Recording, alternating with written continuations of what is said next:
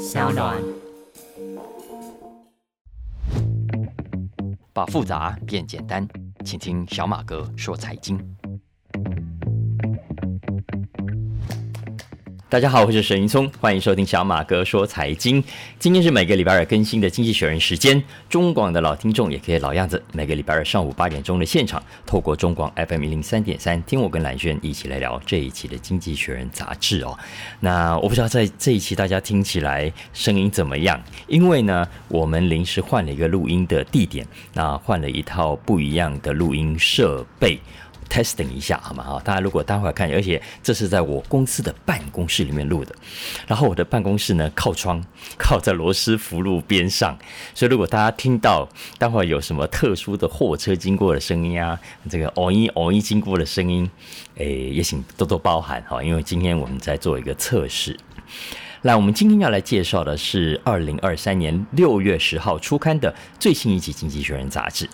这一期的封面故事呢是谈乌克兰啊，回到乌克兰战争了啊，标题就乌克兰的大反攻。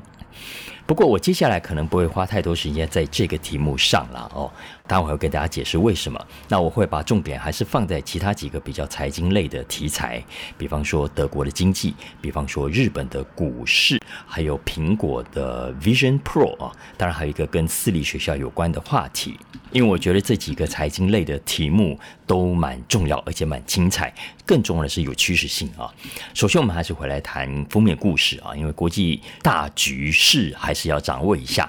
那这个礼拜为什么《经济学人》拿乌克兰当封面故事呢？因为呢，这个礼拜啊，俄乌战争有重大进展。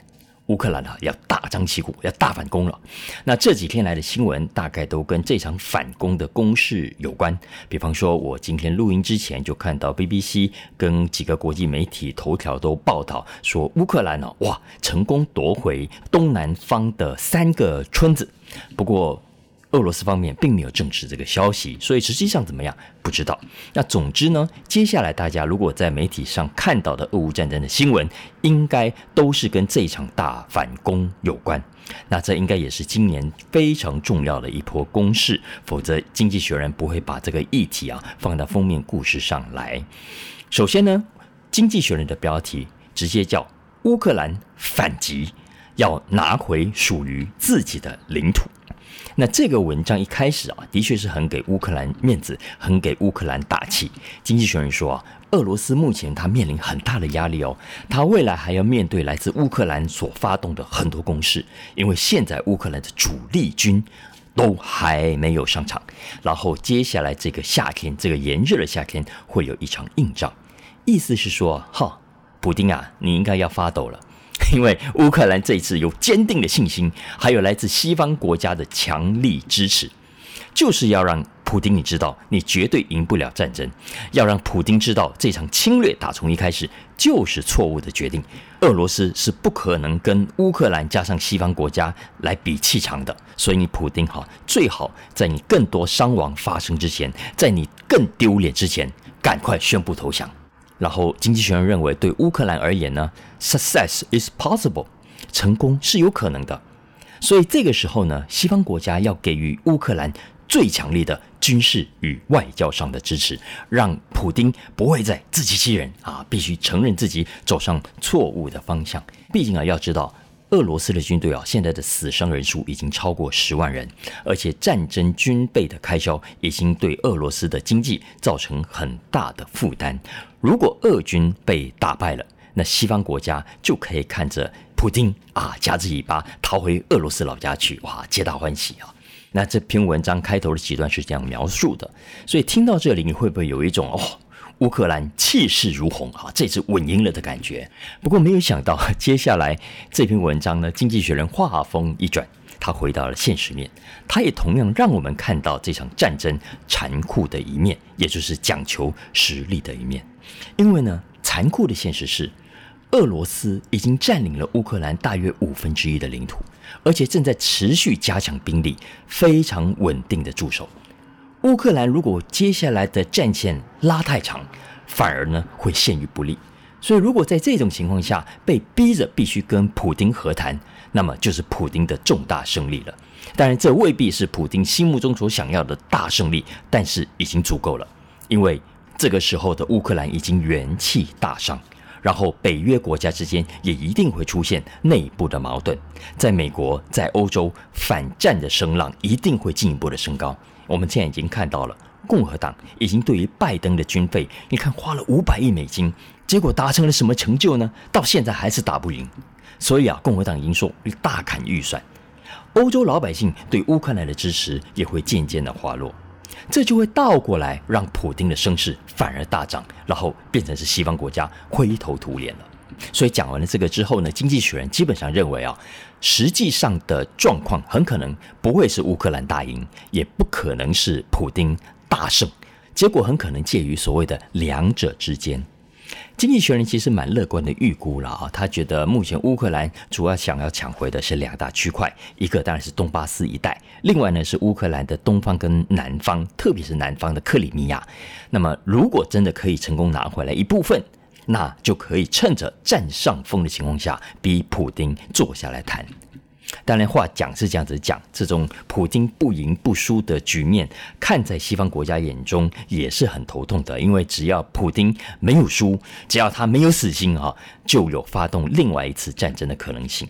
这是西方国家现在都觉得芒刺在背的一个重要的原因。所以这篇文章最后的重点，只是要提醒北约国家啊，你们现在挺乌克兰，就一定要给我挺到底。不管接下来要不要和谈，不管接下来和谈的结果怎么样，谈出什么样的结果，你都不可以因为谈完就觉得啊没事了，我可以跟乌克兰说拜拜了，以后有缘再见了。而是要理解，未来的乌克兰需要来自西方长期的军事援助了。不过老实说，我读到这里有点觉得那是军火商的广告。放在我自己的感觉了哈。不不管如何，那是以后的事。所以经济学人说，未来几个礼拜不但会决定乌克兰的未来，也会影响整个欧洲的安全与秩序。我觉得这篇专题啊，其实蛮明显的了，在帮乌克兰打气啊，当拉拉队啊。大家可以找这期封面故事来看，看看大家读完的感觉跟小马哥是不是一样。不过话说回来了，毕竟我觉得这整个跟乌克兰有关的专题啊，呃，算是经济学人自己想象中的推演，到底会不会这样发生，我是很存疑的。因为老实说，现在的局面根本不是乌克兰自己可以控制的，要不要打下去，要不要坐下来和谈，是普京跟美国之间的决定。如果美国死都不肯让乌克兰你跟普京去和谈，哈，泽伦斯基是不可能，呃，就说我要和谈就和谈的啦。倒是在欧洲哦。我觉得是接下来应该要关注的重点，因为我看到很多的报道，有越来越多的评论者对于这场战争搞成这样已经越来越不满，特别是几个大的经济体当中，法国啦、德国啦、西班牙啦、意大利等等国家的媒体已经开始有一种声音出现。呃，不能说开始有，而是越来越多都觉得啊，自己的国家被卷入这一场战争是很不值得，所以很不爽的。没有说，大家的媒体上还是可以看到很多呃，这些国家官方的政治说法，都会继续的支持民主阵营，反独裁，反普丁。可是呢，私底下都对美国目前为止的表现跟做法都感到非常的不满跟愤怒。你看看德国就好，小马哥之前跟大家讲过，德国是欧洲国家里面，他对俄罗斯、对中国的依赖最大的经济体。偏偏你看，现在美国要搞俄罗斯，要搞中国，所以啊，只好拉欧洲一起。然后把德国搞得很惨，所以这一期的 Business 栏目底下有另外一篇文章，我特别也要推荐，大家可以看一下，因为他谈的是德国的企业啊现在的焦躁跟彷徨，以及他们也在这种情况下对政府的不爽。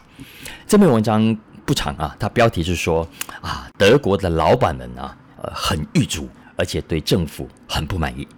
大家可以看看德国现在跟着美国的指挥棒。固然展现了西方团结一致的一种氛围，可是也因此呢，已经付出了非常惨痛的代价。你会看到德国上一季的 GDP 已经衰退了百分之零点三，已经陷入了 recession。对中国的出口正在衰退，企业的资金也开始外流，股市整体来说都不好。今年以来啊，呃，股德国股市有涨一点没错，可是呢，表现基本上输给其他的先进国家。而且最近这一个月啊，我看了一下线图，很激烈的上下洗牌，尤其是上个礼拜洗得更凶。目前为止啊，看起来都是下影线。那为什么会这样子呢？因为啊，德国的状况不是只有过去这几个月状况不好，预估看起来接下来这一季也好不到哪里去。经济学人举出五月份的企业信心指数，德国是下跌的。六月五号公布的机械工业上个月的订单也出现衰退的两成的结果，那这些都是让人很不安的警讯。经济学人引述了一些调查指出，目前德国的企业很担心以下这几件事：首先是原物料跟能源价格的继续上涨，再来是技术性劳工的短缺。还有薪资的上涨，因为我们知道物价正在上涨，逼迫的薪资可能有上涨的压力。而如果真的发生的话，就会进一步堆高德国企业生产成本上涨的压力。然后这篇文章还特别强调，德国企业对政府是非常不满的。因为现在的德国政府啊，大的要管，小的也要管，搞得很多企业都觉得绑手绑脚。这个状况跟我们很多亚洲国家也很像，很多行政法规啦，常常都把很多企业搞得半死。你搞一个案子，要跑很多政府部门，要盖很多的章。德国现在也是这样。经济学人就举个例子啊，他说有一家搞风力发电的公司啊，他整整搞了十年才弄好。你看绿能现在大家都在抢钱，对不对？结果呢，你搞了一堆的政府作业，还一家公司要搞风力发电，结果弄了十年才弄好，你这样要怎么跟人家抢生意了？哈。然后还有另外一个例子是，他说最近啊，德国政府有一条规定，他要求德国的大企业，也就是三千人以上的公司啊，要怎么样？必须监控你的供货商，你的供货商有没有违反人权规定啊？你的供货商有没有违反环保的法规啊？如果有的话，哎，你要跟着负责哦。所以这个也搞到德国很多的大企业觉得很烦，你多了很多奇奇怪怪的规定给我，觉得条条框框压得我负担很大。所以根据这篇文章，他说这一切的规定都让很多的企业对德国政府很不满。最近有一个针对欧洲家族企业的研究就发现，在所有二十一个先进国家当中，对家族企业投资最友善的国家，头三名分别是美国、加拿大。跟瑞典，那德国呢？排第四吗？对，排第四，不过是倒数第四。在总共二十一个国家当中啊，德国排名到第十八去了。这也就是为什么《经济学人》这一期还给大家另外一个很吓人的数据。他说啊，现在德国的中小企业里面有多少？有三分之一都打算要外移，搬到别的国家去。每六家当中就已经有一家正在采取外移的行动。打个比方说，大家很熟悉的疫苗，最有名的疫苗，台湾争议最大的疫苗叫做 B N T，对不对？好，B N T 这啊不是吗？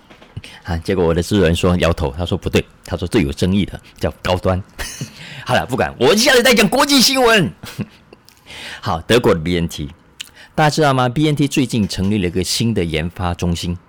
这个研发中心设在哪里？不在德国，而是在英国。所以他们已经用脚来对德国政府表达他们的意见了。那这个现象现在已经让德国政府很头痛，因为你看哈，刚刚讲的这个俄乌战争打到现在，你你可以不挺乌克兰吗？不可以啊，你还得继续挺啊，要不然整个西方阵营会崩掉。然后呢，美国现在又在搞中国，他又是你的盟友，你可不可以大声说 “no”？不要了，不要了。不行，你还是要继续挺。可是呢，继续挺下去，对乌克兰、对中国都采取比较强硬态度的话，那请问以上这些经济上所面临的最现实的问题要怎么解？不过，同样是挺美国，另一个国家倒是看起来还不错，反而是如鱼得水，完全不像德国这么惨。什么国家呢？日本。嗯，所以我们下一个题目来谈日本，因为日本这段时间来股市表现非常好。从日经指数来看，今年到现在已经涨了百分之二十五，哎，百分之二十五，哎，其实涨幅非常的漂亮啊。特别是从四月份到现在，我看了线图，几乎都是稳稳的，不断的慢慢慢慢往上爬，不像德国的线图那样很很丑啊，那个都是崎岖不平的。诶，那日股为什么这么强呢？这个小马哥之前在讲巴菲特的时候，有跟大家分析过，这里再重新帮大家整理一下三个重要的理由。第一呢，是日元的下跌。因为我们都知道，我们现在台湾很多人都趁着日元下跌去买很多日币，然后都跑去日本玩，有没有啊？日本的企业也是一样，日本企业因为日元的下跌，海外获利的成绩单非常好看，所以财报都很漂亮，股价当然就顺势涨了上去。再来第二个原因是巴菲特爷爷的加持，小马哥之前跟大家讲过，巴菲特之前不是去了一趟日本吗？然后就把这个日本的股市都捧上天了。所以呢，他加码的五大商社都是这一波大涨里面的大赢家，涨幅我看了一下都有三到五成。所以呢，也带来了第三个日股向上推升的主要力量，也就是更多的外资。今年以来啊，外资在日股的买超已经高达三兆八千亿日元，三兆八千亿耶，这是十年来的新高纪录。所以你看，这么多火把火一起烧，日元不涨也很难。不过很有趣的是，经济学人啊，你看他刚刚对乌克兰很加油打气，对不对？可是这篇文章呢，却反而在唱衰日本。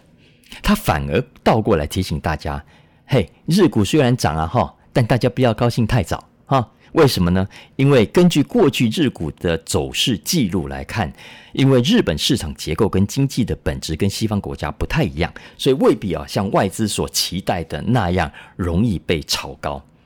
过去这几十年来，日本呢也曾经有过几波的大行情，然后让很多的外资哇满怀期待、满心的贪念呢，然后跑来炒作日股，结果呢最后都烧到了手，默默的跑掉。来，所以接下来这篇文章带大家回头看一下日股的历史。那其实资深一点的投资听众应该也都。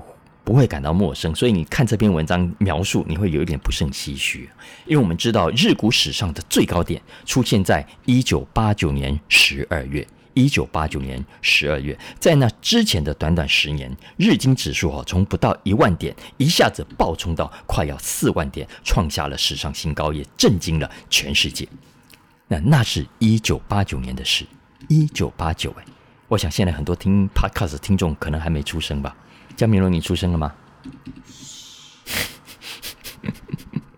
好，没关系，大家可以用想象的啊。小马哥说给大家听：一九八九年呢，也是小马哥大学毕业的那一年。一九八九年一月，日本明仁天皇正式登基，他的年号叫平成，所以那是平成元年。小马哥那一年特别跑去日本玩，还带了一个平成元年的纪念品回来，送给我爸爸。在国际政治上啊，后我觉得现在讲的真的是像天宝年间的感觉。好，还是要讲一九八九年啊，俄罗斯哈那时候还叫苏联，俄罗斯还是苏联的一部分。美国的总统是谁？老布希。英国的首相是谁？柴切尔夫人。所以我看听到这几个名字，大家就知道那真的是很古老年代。那是一九八九年，但是那个时候的日本非常威风。高科技很强，半导体很强，整个日本前沿角目，所以一堆的日本人啊，因为日币大升值，跑到美国去买房子啦、买豪宅啦、买名车啦、买公司，结果呢，搞到整个日本啊都是投机泡沫，得意过头，结果呢，后来被美国狠狠修理了一顿，所以日经指数啊一下子就风云变色，好像坐云霄飞车一样，你看那个线图啊，就这样真的冲下来哦。接下来大家都知道了，有二十几年的时间，日股都趴在两万点以下，他们洗来洗去。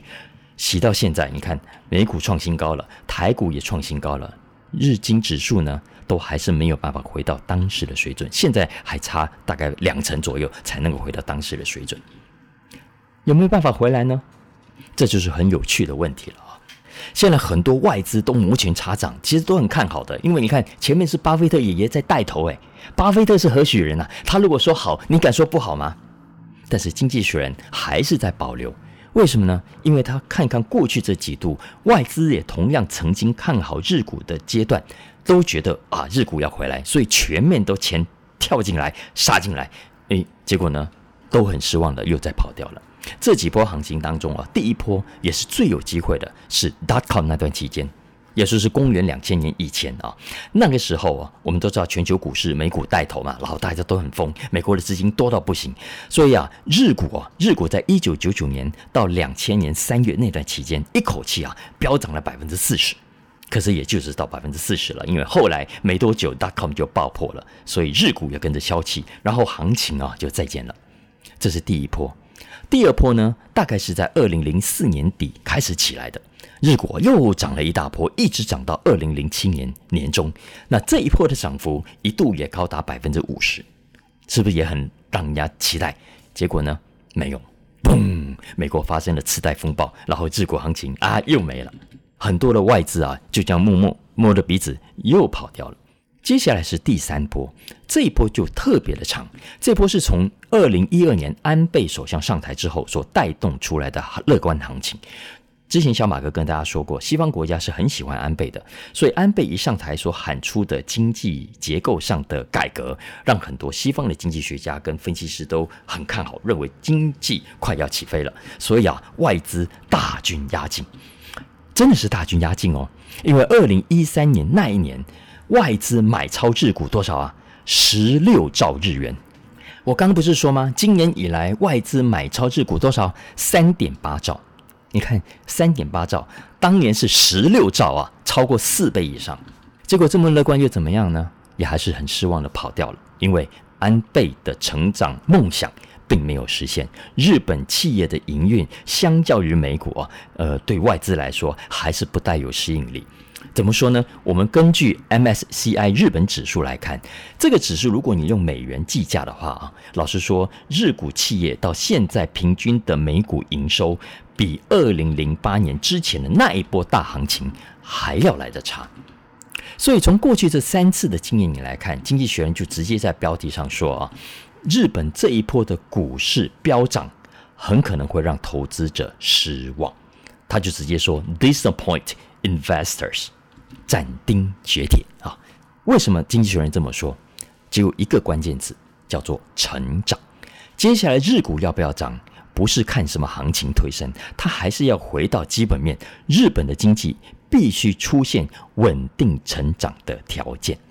过去这三波为什么来了又走，来了又走？因为日本的经济基本面并没有改变。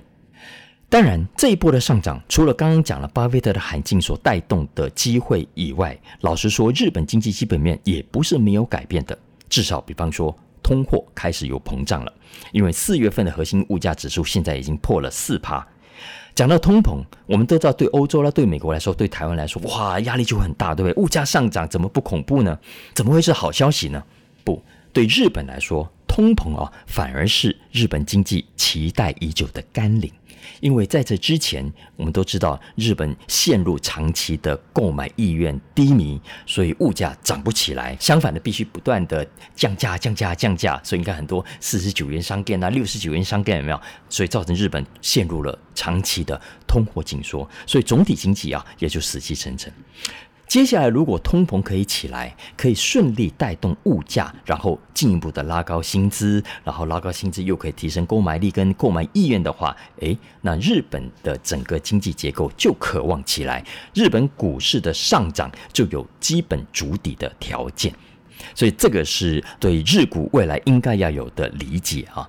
当然，短期看起来，经济学还是点出一些让人家不是很安心的一些指标了啊。比方说，好了，刚刚讲物价，物价涨了是没错，可是呢，还看不到它跟日本企业薪资所带来的关联。因为如果我们看去年的数字的话，日本企业去年的薪资成长率只有一趴。所以，虽然物价有在涨，还没有办法带动薪资，代表着企业的信心还是明显不够的啊。不过，经济学人这个文章，我觉得给大家参考一下，因为毕竟有不同的看法，我认为是比较好的。只是小马哥倒没有经济学人那么悲观，因为我。认为接下来日本企业的获利状况有机会明显改善，特别是高科技出口的部分会非常的好。外资对日股的估价跟期待值也会更高，本益比的接受度也会更高，最后给日本带来比较稳健的成长啊！所以我觉得不妨给日股多一点点的期待。那讲到期待啊，小马哥想要推荐一下本周的 The Story of the Week。这个题目谈的是英美的私立学校教育，私立学校教育，这是在 International 栏目下的一篇专题文章，颇长，标题呢叫做“你应该把孩子送去私校吗？”这篇文章啊，我看了之后，虽然他谈的是美国跟英国的私校教育，跟台湾的私校状况不完全相同，可是呢，同样值得参考。因为天下父母心，其实想的都大同小异，所以私立学校所带来的希望以及所带来的问题，老实说，也都同样让很多家长伤脑筋。首先呢，私校的存在跟它受欢迎的原因，其实全世界都很像了啊。呃，不外乎很多家长相信私校的教育品质比较好啦，同学们的阶级跟背景比较高啦，那将来可以考上比较好的大学，求学过程中可以获得比较好的照顾跟资源，然后比较少的霸凌跟风险等等。总之呢，私校啊这两个字就等于更好的教育。更高的分数以及更理想的大学。好，那到底有多少比例的家庭啊，把孩子送去念私立学校呢？我不知道台湾有没有这个类似的统计啊。可是我们参考一下美国跟英国的状况。根据经济学人说呢，在英国啊，念私立学校的小孩大约是总体学生里面的百分之六点五。在美国是百分之九啊，将近一成。那这两个数字呢，在一九六零年代以来都没有明显的改变过。也就是说，在英美国家，家长们对私立学校的重视程度其实已经行之有年了。可是啊，现在有个趋势呢，让家长们必须重新来思考一下：就算私校很好，好，可是值得吗？值得吗？经济学人这篇文章想要试图探讨的问题啊，他从几个角度来切入。首先，没有错。经济学人说，乍看之下，念私校的好处是显而易见的，因为从私立学校毕业的孩子，普遍来说，的确成绩更好，的确可以上更好的大学，最后找到更好的工作，赚更多的钱。诶，特别是最后一点很有意思哦，因为经济学人有引述英国的研究啊，他的研究发现，同样是两个二十五岁的年轻人，一个念私校，一个念一般的公立学校。他发现呢，平均来说，念私校的年轻人的薪水比念公立学校的要高出百分之十七。这还只是二十五岁的年轻人，随着年龄渐渐的长大，念私校的好处会明显的更加拉大。因为这个调查有追踪到四十二岁，到了四十二岁的时候，他发现念私校的女生会比念公立学校的英国女生的所得高出百分之二十一。念私校的男生的所得，平均来说会比念一般公立学校的男生的所得高出百分之三十五，很可怕吧？百分之三十五，哎，特别是男生哦。他说这些男生哦，要进入高所得的行业机会比较高，比方说像金融业，比方说高科技业。为什么差别会这么大呢？来，经济学人有说，首先第一个，年复一年的高品质教育可能还是有用的。然后再加上这些同学之间呢，彼此都有比较高的所谓的同才压力，而且也背负着比较高的父母的期待，所以呢，他们有更高、更强烈的成就动机。不过有趣的是，经济学人同样倒过来提醒，刚刚讲这些私校生的优势，有时候哦未必跟私校的教育本身有关，而是来自于跟学校比较无关的其他原因。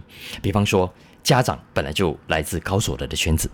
家长本来就有高所得的生意，或者来自高所得的产业，他本来就具备高教育背景，所以呢，他也更容易帮助孩子们去接触高所得的环境，自然而然的孩子的机会也比较多。